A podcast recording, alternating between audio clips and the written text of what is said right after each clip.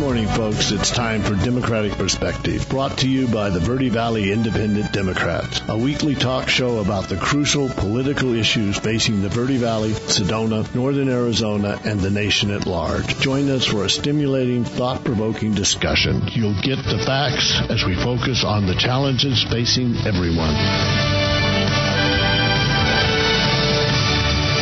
Good morning, folks. Welcome to Democratic Perspective. Steve Williamson here. We've got a really good show for you today, and and uh, we have a full house. Karen McClellan is sitting across from me, and so is Stephen Hanks. And we have, um, I think, a, a, a guest that you're really going to enjoy hearing from. And um, I'll let Stephen introduce him. It's, it's Miles Taylor uh, the author of the original anonymous article, which I actually read in the New York Times right when it was written. And when I read it, I was skeptical. I thought, are they really this many good guys keeping Trump from doing terrible things? And I think that all the evidence is that that uh, Miles Taylor's article was accurate about the people trying to steady Trump's hand and keep him from doing something really horrible. So, Stephen, you want to introduce our guest? Sure, I'd be happy to. Um, so, uh, if for the people that don't know who Miles Taylor is by this point, and if if anybody follows politics on a regular basis, especially uh, watches MSNBC religiously like I do, um, they would know Miles. But uh, for those who don't, I'll, I'll just give a, a, brief rundown. So, my, in addition to writing the anonymous book, which um, kind of was the kickoff almost to what we're going to experience today, and we'll talk about that when we, we get into it with Miles.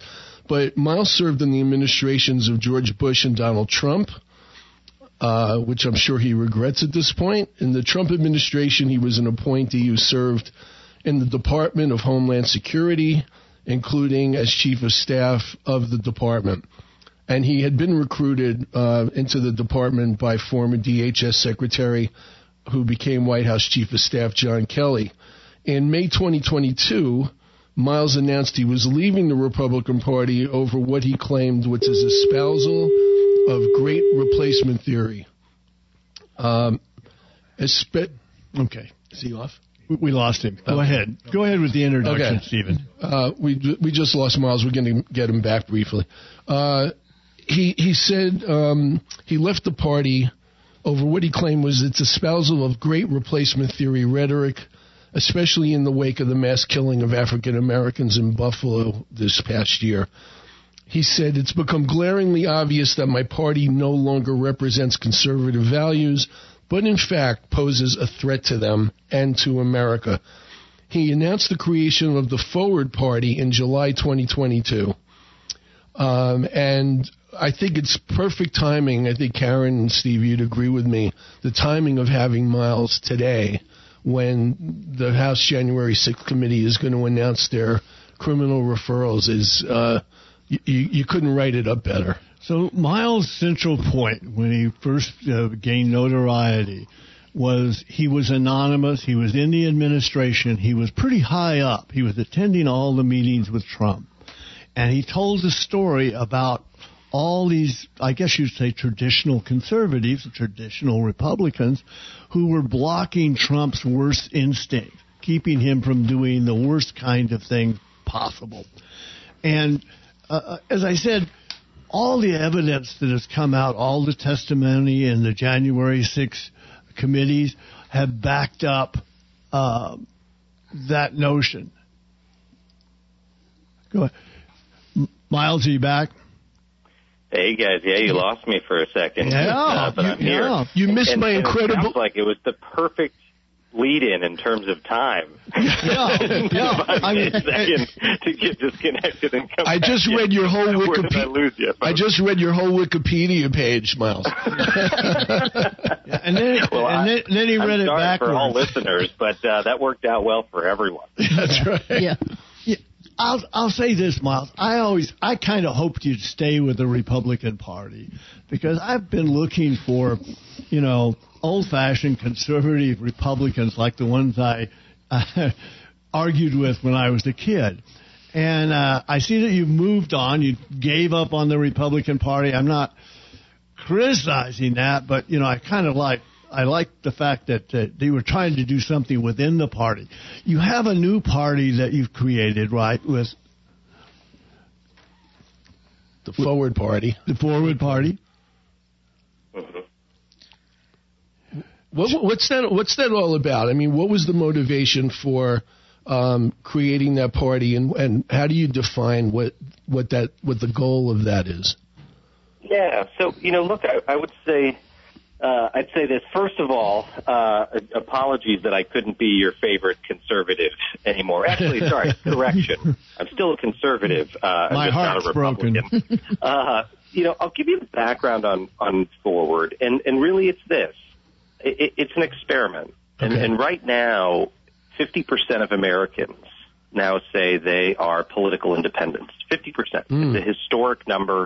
It's the largest that number has ever been since modern polling started. And two thirds of Americans, for the first time ever, say they want more choices in the political system. Uh, now, here's a reality that I confronted after I outed myself, after I left the Republican Party. One thing I realized is my friends who were Democrats at the highest levels, all the way into the Biden administration, who wanted Republicans like me to come to the Republic uh, to come to the Democratic Party. Mm-hmm. Uh, they had no hope. They had no hope of that because you're never going to convince someone who was in the Republican tribe their whole lives to come over to the Democratic tribe, especially when the Democratic tribe is having its own reckoning with far left and moderates. Uh, it's going to be really tough to bring them over. But what you can do is you can go create this tribe for the tribalists to make sure those disaffected conservatives will go caucus with the pro-democracy side. Um, and, and that's one of the things that I personally have hoped Forward could help do is be a home for those folks who know they don't belong in the Republican Party anymore. They're not ready to go join the Democratic Party, but you still want those voters to be activated and you want to give them the opportunity again to coalition campaign with the pro-democracy side. So that was a personal motivation for me. Bigger picture, I mean, we want to create more competition in the system and be able to go disrupt some of these really entrenched extremists, uh, especially in deep red districts. You know, some of these MAGA races, the Democratic Party, the National Democratic Party has come to me and said, we can't win those races. We have no hope of winning in a deep red district. But can an independent go in and defeat one of those MAGA extremists? They can. So I, I think of this as another tool in democracy's Swiss Army. Sort of like what Evan McMullin did in Utah. Precisely. And, and look, you know, for those who weren't tracking Evan's race, he ran for the U.S. Senate against Mike Lee, Right. uh, a constitutional conservative who I used to, you know, uh, look up to and, and now certainly no longer do because he tried to help overturn a legitimate election. So Evan ran as an independent and incredibly the Democratic Party in Utah looked at that race and they said, we haven't won statewide in 50 years. Why don't we endorse Evan, the independent, and try to work together to beat Mike Lee? Now, Evan didn't win, but it was the most competitive mm-hmm. Senate race in Utah in half a century, and they came within a couple of percentage points of winning that race. I, I think that was the exemplar of how Democrats and independents can band together to go defeat an extremist. And I really hope with Forward Party we can do that in more places, is get independents together uh, and work with the pro-democracy side to go defeat uh, an entrenched extremist. Is is there any idea about you uh, taking this forward party to the to the extent of actually uh, presenting a candidate for the presidency, which could essentially, you know, maybe swing a, a race to the Republicans because Demo- uh, people that are independents and moderates might vote for your candidate? Well, I'll tell you what, my, my Democratic friends breathe a sigh of relief whenever I tell them the answer is no. Right I'm just- I just we breathed don't one. have any interest in or intent to run anyone in the presidency. Uh, in fact, we have affirmatively said as an organization, we're not running a presidential candidate in 2024. Uh, and that's not something that we can change our minds about six months from now. As, as you all know, Steve, Stephen, and Karen, to undertake that sort of effort as a third party apparatus, you got to build the infrastructure, mm-hmm. not now, but a year ago. Uh, it's massive. And so, no, we, we do not intend in 24 to play in uh, the presidential with our own candidate. Now, that doesn't mean that the forward party won't come out and endorse someone. And, you know, our interest would be to endorse a candidate who reflects our values when it comes to democracy reform, especially things like ranked choice voting, uh, and nonpartisan primaries and combating gerrymandering. Our whole existence is about trying to make the democratic process more competitive again. Mm. Uh, because when there's more competition, competition, the extremes tend to do pretty poorly. And, you know, sensible, common sense, uh, you know, candidates win. And so, you know, in the 24 presidential, if there's a candidate who really supports those democracy reforms, that's likely going to be the person that we end up getting behind. I know out here in the West where we can do, you know, citizens initiatives. Of course, Arizona is making it harder and harder, but where those exist, um, there have been some initiatives in the past and probably in the future on those issues like open primaries, ranked choice voting. Are you looking to sort of, you know, play a role in in promoting those ideas in places where citizens can do initiatives? Yeah, well, you know, here's the thing. We we want to go a step further than that, and the initiatives are great. And and we, you know, for for instance, in Nevada, uh, you know, next door, you know, we're all aware of of you know Proposition Three that ran in this last cycle to to introduce ranked choice voting. We were very supportive of that. We were involved in that effort, but we want to go a step further and actually go get candidates elected to office that passionately believe in bringing those reforms to fruition. And that's one of the gaps in the political marketplace that I noted is, you know, there's a lot of quote unquote pro democracy groups out there, just loads and loads of nonprofits trying to go do the right thing. But at the end of the day, to get anything done in politics, politics is tribal. I mean, you'll never change it. James Madison 250 years ago wrote about the fact that politics is inevitably fiercely tribal and vicious. So rather than try to fix its cause, the founders tried to control its effects. In other mm-hmm. words, to you know use the power of tribalism against itself. Um, and that's one of the things we're going to try to do with Forward Party is create this tribe of public officials who are going to go out there and fiercely fight for these democracy reforms. And by the way, that's not just people with an F next to their name, which is what a forward candidate will have next to their name. Um, which, by the way, I, I recognize the first forward candidate elected to office. People are going to say, "What's the F?" Uh, and, it's, well, it's forward. It's not D or R. It's not Democratic or Republican. Uh, but what, what's different about what we're doing with Forward is we're not just going to support forward candidates. We're going to support common sense Democrats and uh, hopefully that handful of common sense Republicans becomes more than a handful.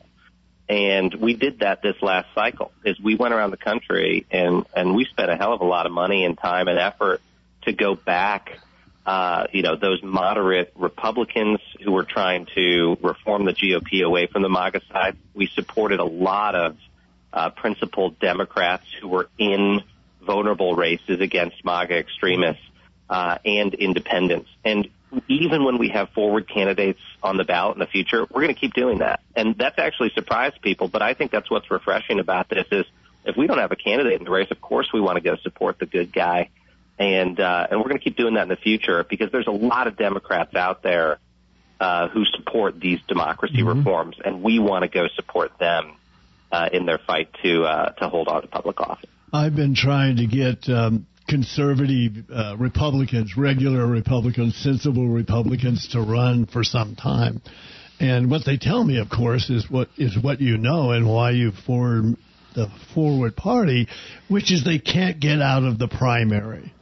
And uh, one of them gave me a really graphic example, a very popular guy who ran for office and just couldn't get out of the Republican primary. So this is an alternative. Um, are you going to have uh, uh, um, proposals? Are you going to have a platform for the Forward Party? Are you going to have a convention? Uh, how is it going to be in a practical sense? Uh, these are all great questions, and and the answer to all is yes. Uh, what we really want to do is something that you hear a lot of people pay lip service to, but never actually do, which is try to build this thing from the ground up. And usually when someone says that, your BS meter should go off Right. because that usually means they're secretly building it from the top down. Um, but in our case, we actually really want the millions of Americans who, tens of millions, who consider themselves political independents to shape this. And, you know, we're doing that with engagement across the country. So we already have tens of thousands of volunteers across all 50 states. I mean, literally every single week we've got people meeting in all 50 states. And, you know, when you see our email blast go out, it's just, you know, folks are forming these state parties on their own. We already have legal recognition in several U.S. states. By the end of next year, Forward Party will have legal recognition in about 20 U.S. states. And that's almost entirely been done by everyday voters at the grassroots level. It's not some secret headquarters flying around getting party registration. It's just people who want an alternative. So next year in 2023, we will have a convention and you'll see a lot of forward candidates there, but you'll also see Democrats and Republicans there who want to affiliate with the forward party, uh, but don't want to leave their party and want to signal that they're for those reforms. So uh, we'll be doing that. But if there's one way to think about it, I would consider us the anti-extremist party, which is, you know, our slogan is not left, not right, forward. We don't agree with the far, far left on the issues. We don't agree with the far, far right. Uh, we, you know, issue for issue, we tend to align with the common sense majority. Yeah, Miles. Um, you know your points about the fifty percent of people who say they're independents, plus your, your comment about how we've become tribes, is all well taken. But I want to throw a hypothetical at you. Yeah, Um, let's uh, let's assume that the Democrats somehow, even with a Republican House in the next uh, cycle, are able to pass the voting reforms that they want, the the voting reforms that they've been proposing, and that gerrymandering in the states where it's really really bad is turned around, and the voter suppression that goes on in a number of states, like still happening in Georgia, all all became uh, everything became more fair. Under under a, an atmosphere like that, do you still think it would be a 50-50 country the way a lot of pundits say it is, or would it become more of a 60-40, uh, leaning more more democratic and progressive? Um, it's a great question. I am going to even disagree with the premise of the question just for fun, Steve. Okay. Um, and, and then I want you to punch me in the face rhetorically and, and disagree From long again. distance. But I don't, I don't actually believe America's a 50-50 country, and I think that the illusion has led both the Democratic and Republican Party to delude themselves into thinking that there's some mythical way for them to grab independent swing voters and become a permanent majority. Right. And and one of the data points there is an obvious one: is that history tells us that that's insanely foolish. Uh, is you know it's always you know the pendulum's always going to swing back and forth, back and forth between the Democratic and Republican Party. Um, there's never going to be a permanent Democratic governing majority, and same thing for the Republicans. So if you look at that, and if you accept just that one data point, it's enough to convince you you want the other side to not be crazy. Because at some point, you're going to be governed by the other side. And so right now, I do think the Democratic Party is uh, is the, is the pro democracy party in this country.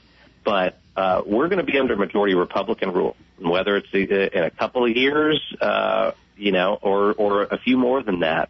And so we want desperately the GOP to not be crazy and overridden by MAGA. So we want to see reform there. But that said, to get there, uh, we can't look at the country as just 50-50. In fact, there was a great study done called the Hidden Tribes Study, which found that really the United States is broken into about nine ideological camps that span the spectrum from Wow. far far right, which they call the faith and flag conservatives, uh, and you know on the far left they call it some version of progressives. Um, and and you know then in the center there's the uh, exhausted majority, and there's a and there's a number of other tribes in there. And when you start to think of politics as a spectrum, you realize that what we need to bring back is not just one stronger Democratic Party or one stronger Republican Party, is that we really need to bring back coalition campaigning, which is empowering those factions and getting them to work with each other, just like we see in the most advanced democracies uh, across mm-hmm. the ocean. Is we see much better coalition campaigning. And advanced democracies in Europe, for instance, tend to deal with extremism better because what do extremists do? Instead of hijacking one of the two major political parties, they go form their own party. And their own party tends, after time, to wither.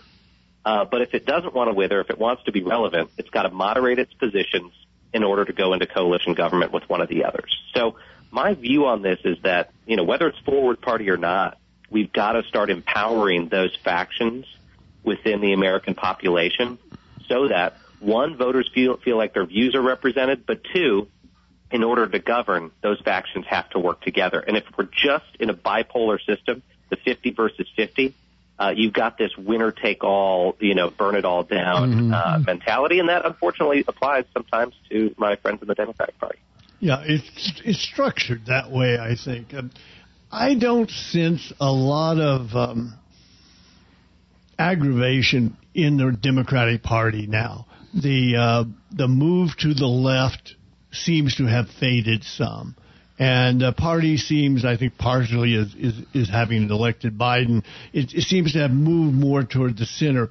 I don't see the conflict within the party, and I've you know been active in politics here for 20 years.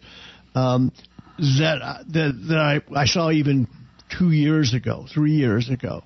What I see is uh, sort of the the Democratic uh, party sort of calming and centering for a, for a lot of purposes. How would that affect what you're doing? Because that makes, I would think, I'm thinking it over, but I think that that would make it, it seem like there'd be less conflict in, in actual practical issues.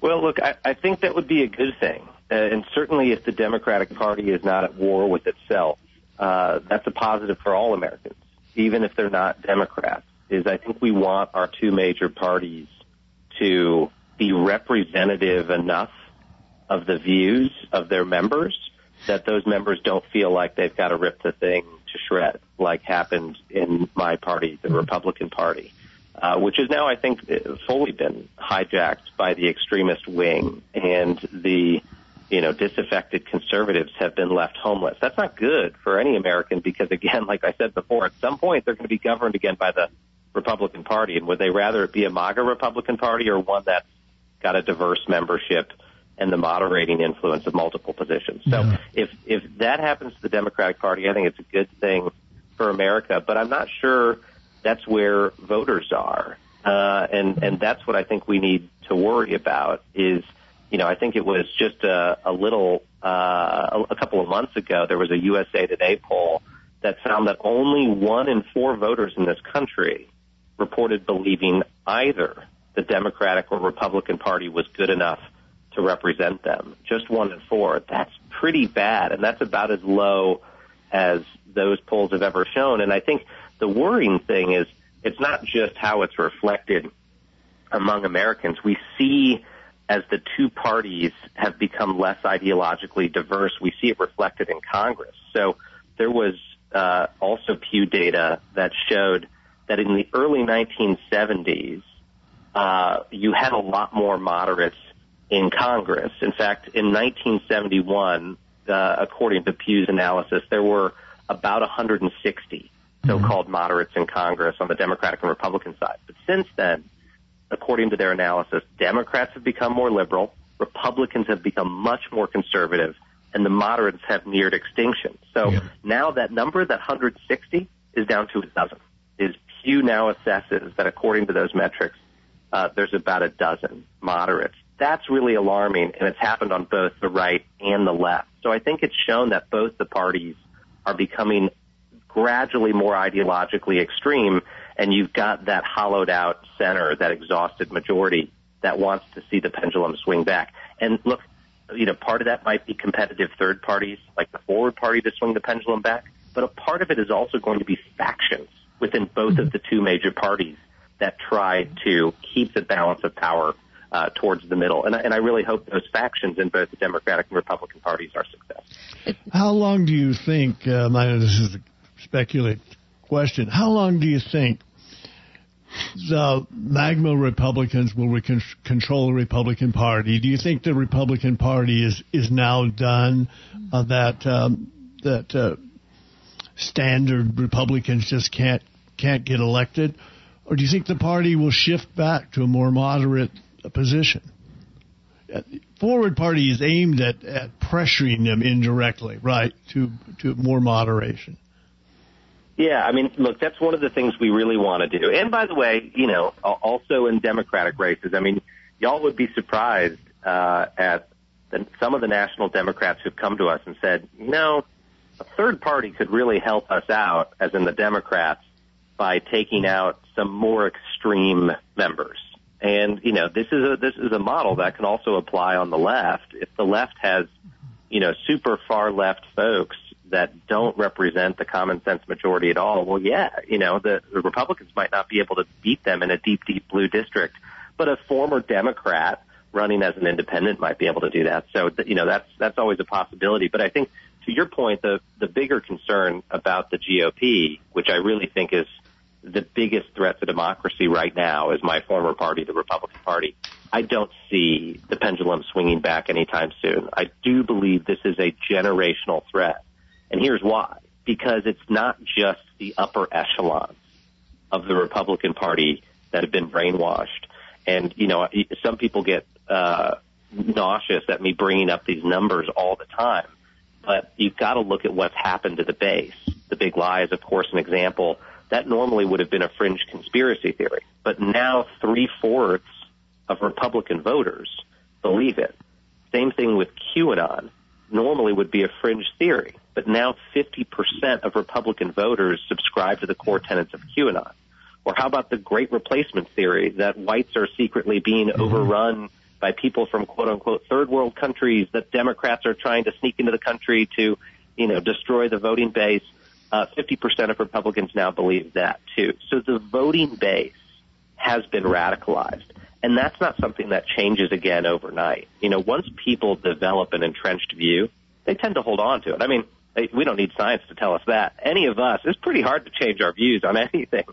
And so you get, you brainwash tens of millions of Republicans it's basically going to take generations moving on to replace that. So I do think the Republican Party uh, is hijacked by MAGA and will be uh, for at least the next decade, probably longer, and it's going to take quite some time to excise that out of the system. Yeah, you know, uh, Miles, you gave me a great setup for what I wanted to talk to you about next, and that's, you know, I have a Medium blog where I write political essays, and about a month before the 2016 election, I did a piece where I said, and I was assuming that Hillary was going to win, but my column was about even if Hillary wins, the biggest threat to the country was the white supremacy movement.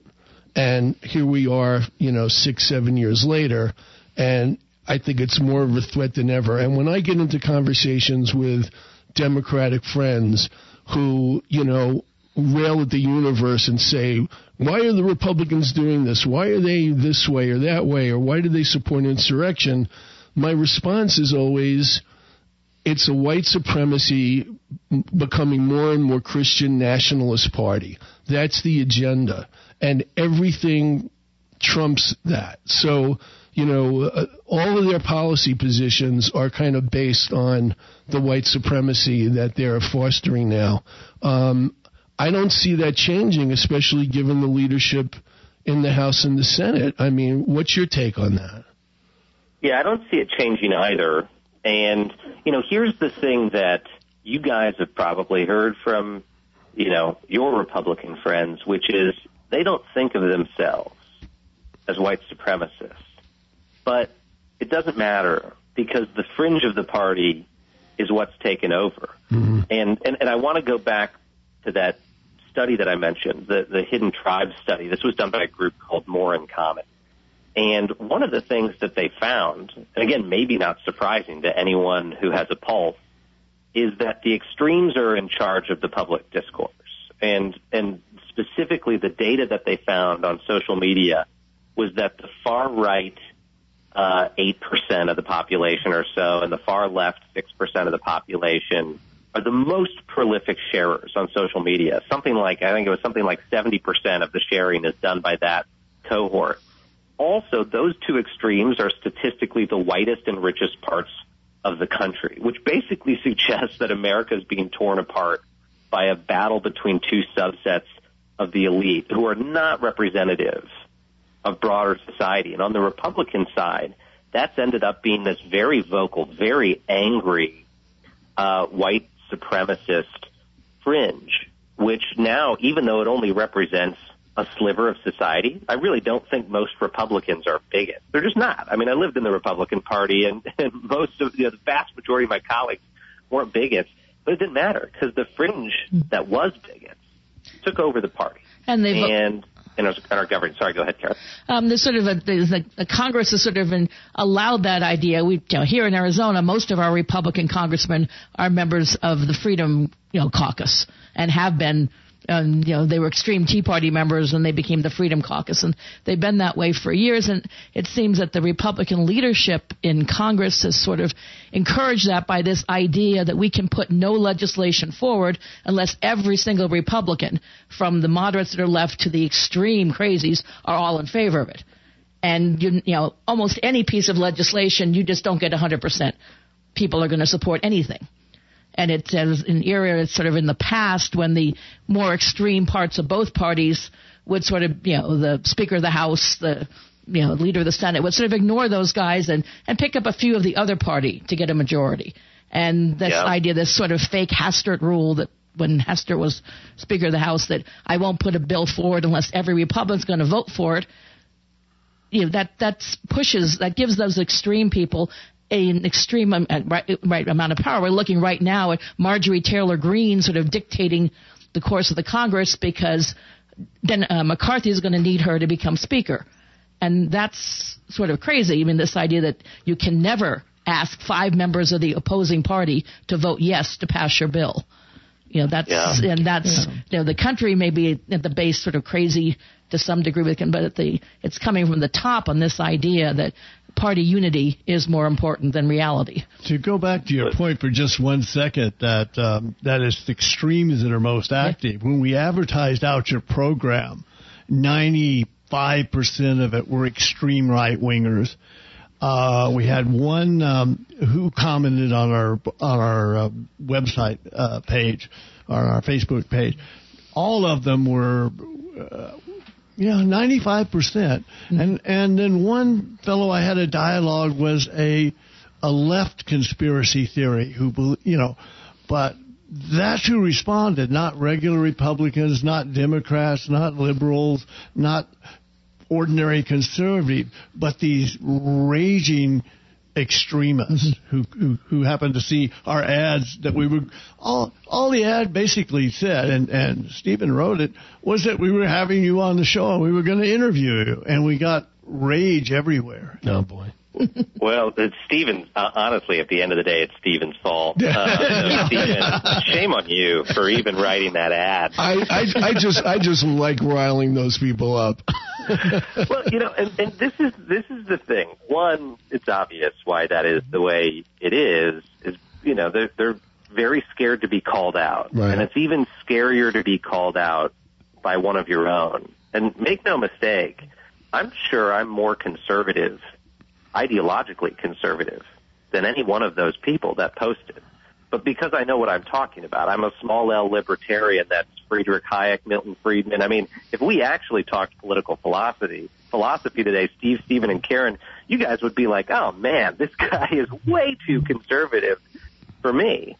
But I also have this very peculiar quirk, which is that I'm comfortable with disagreement and then still respecting people. You're you're you're actually you're that's the thing that's vanished Yeah. from my former party is the ability to disagree respectfully. And the extremes, it's one of the reasons why they've just resorted to violence. And and and that's not hyperbole.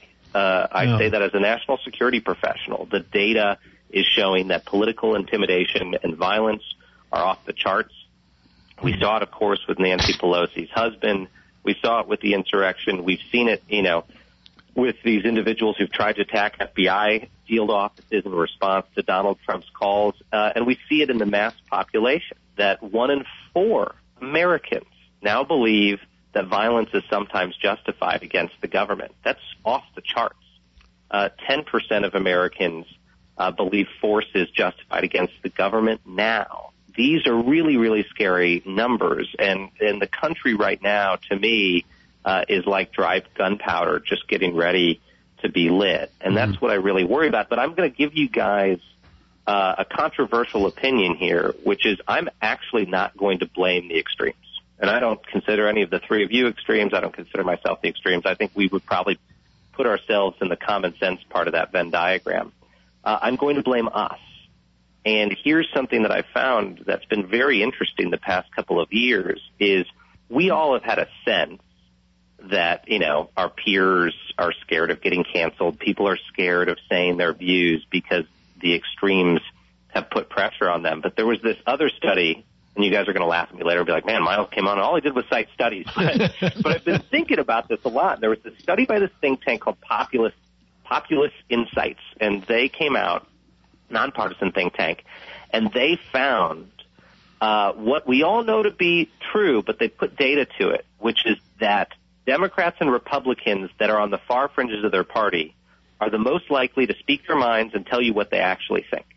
And independents, which make up the majority of the population, are the ones who report false opinions publicly. In other words, the pressure to misrepresent their private views and to offer answers on politically and very socially sensitive questions that are out of sync with their true beliefs was completely pervasive. That when they respond to questions, they tend to say the thing that they think is not going to get them canceled or in trouble or piss off the extreme. In uh, other words, and this is really rich coming from me, uh, independent voters are becoming anonymous. The majority of Americans are becoming anonymous. And to me, that's a hidden threat to democracy. Is that, does that yeah, equal apathy? I, I, I say that as anonymous.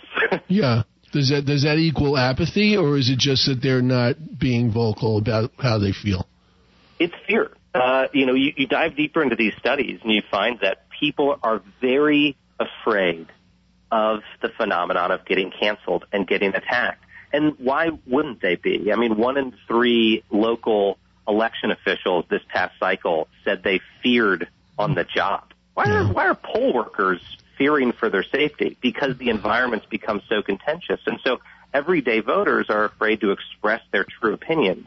The result, of course, if the common sense majority is quite literally censoring themselves, if they're quite literally doing what I did and donning a figurative mask and becoming anonymous, well, yeah, that's going to empower the extremes even more. So I actually point the finger uh, towards us, and, and I think people need to be more vocal uh, in, in pushing back because there is strength in numbers, and that applies just as much as it does to courage as it does to cowardice it, it always took a certain amount of courage uh, back before the because I'm a sort of older American. Uh, back before the civil rights movement, mm-hmm. you'd hear a racist comment, and if you were a white person, that always put you on the spot.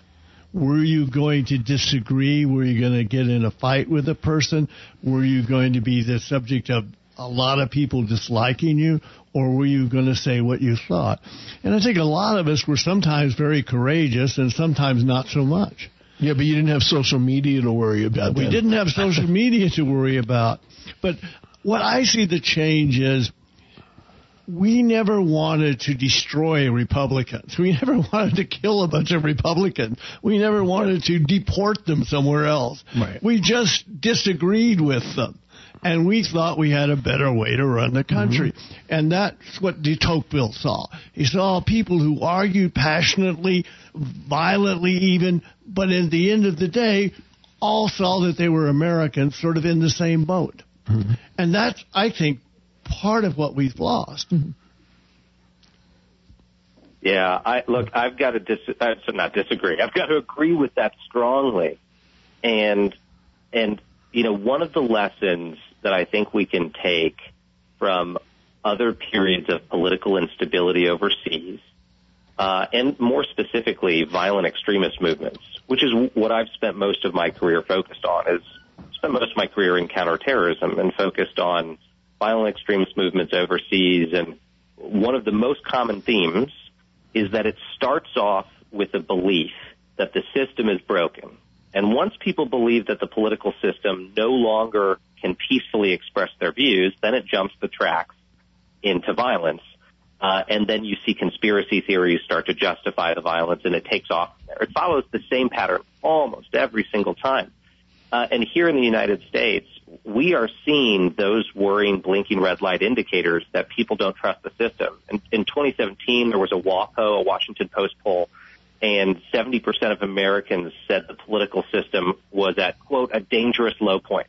Then in 2019, two thirds of voters in another poll said significant changes were needed to the fundamental structure of American government. And even after Trump left office this year, a majority of Americans told NPR that the American democracy was, quote, in crisis and at risk of failing. Mm-hmm. That's really what worries me, is when a majority of the country thinks the system is broken, it makes it so much easier to heed the calls of the far extremes. And right now it's mostly the far right saying we've got to take up arms. And I, I don't mean to, you know, stoke fear here. I think this is just the reality we have to confront. It's gotten that bad. So we have to look at ways to create those pressure release valves. And again, that goes back to the beginning of our conversation.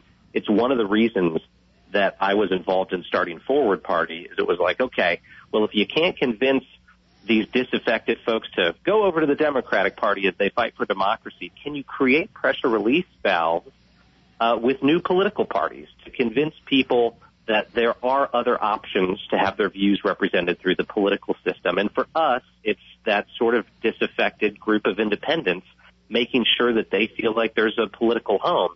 Uh, and sometimes that'll mean us caucusing with the Democrats and sometimes, you know, with moderate Republicans. But that's a really important pressure release valve we need to create is giving people more optionality to engage peacefully in the democratic yeah. process. Miles, in the few minutes, couple of minutes we have left, um, the elephant in the room, no pun intended, is that after we get off this call, I think we're all going to be doing the same thing, and that's probably watching today's January 6th hearing about the criminal referrals against Trump. So there are yep. three referral items obstructing an official proceeding, defrauding the government, and insurrection. What do you think is going to happen? I think they're going to recommend a referral on all three. And I think I'm in the minority on that. A lot of legal scholars believe that the insurrection bar is really high and that they might not do that. I, I think that you've got Liz Cheney behind the scenes saying that the facts are there, that there was a 50 state nationwide conspiracy. The president was aware of it. Um, and, and I do hope that they make that recommendation to the Justice Department. But, you know, the one thing I want to push back on that you'll always hear from the right is this is silly, this is symbolic, this is just partisan. Mm. It, it's none of those things. Uh, this is a bipartisan commission. Liz, Liz Cheney is about as a rock-ribbed conservative as you can get, and I think she looks forward to the day where you know Democrats again oppose her on all the policy issues. Right. Um, but this this is the the select committee's work we're out of time, Miles. The Justice Department, and um, and I think we're going to see charges. Yeah, we're out of time, Miles. I mean, 45 minutes uh, goes quickly. We really enjoy talking to you. Uh, we want to take a minute to thank the uh, Democrats of the Red Rock for their support, the Yavapai Democratic Party, uh, Steve Segner's El Portal, um, and and all the folks that contribute to our show because we have to buy airtime, and that's that's how we spend the money. No one's ever taken a salary. No one's ever gotten any benefit from the show except doing it in itself. Thank you for being with us. All these shows are available on our website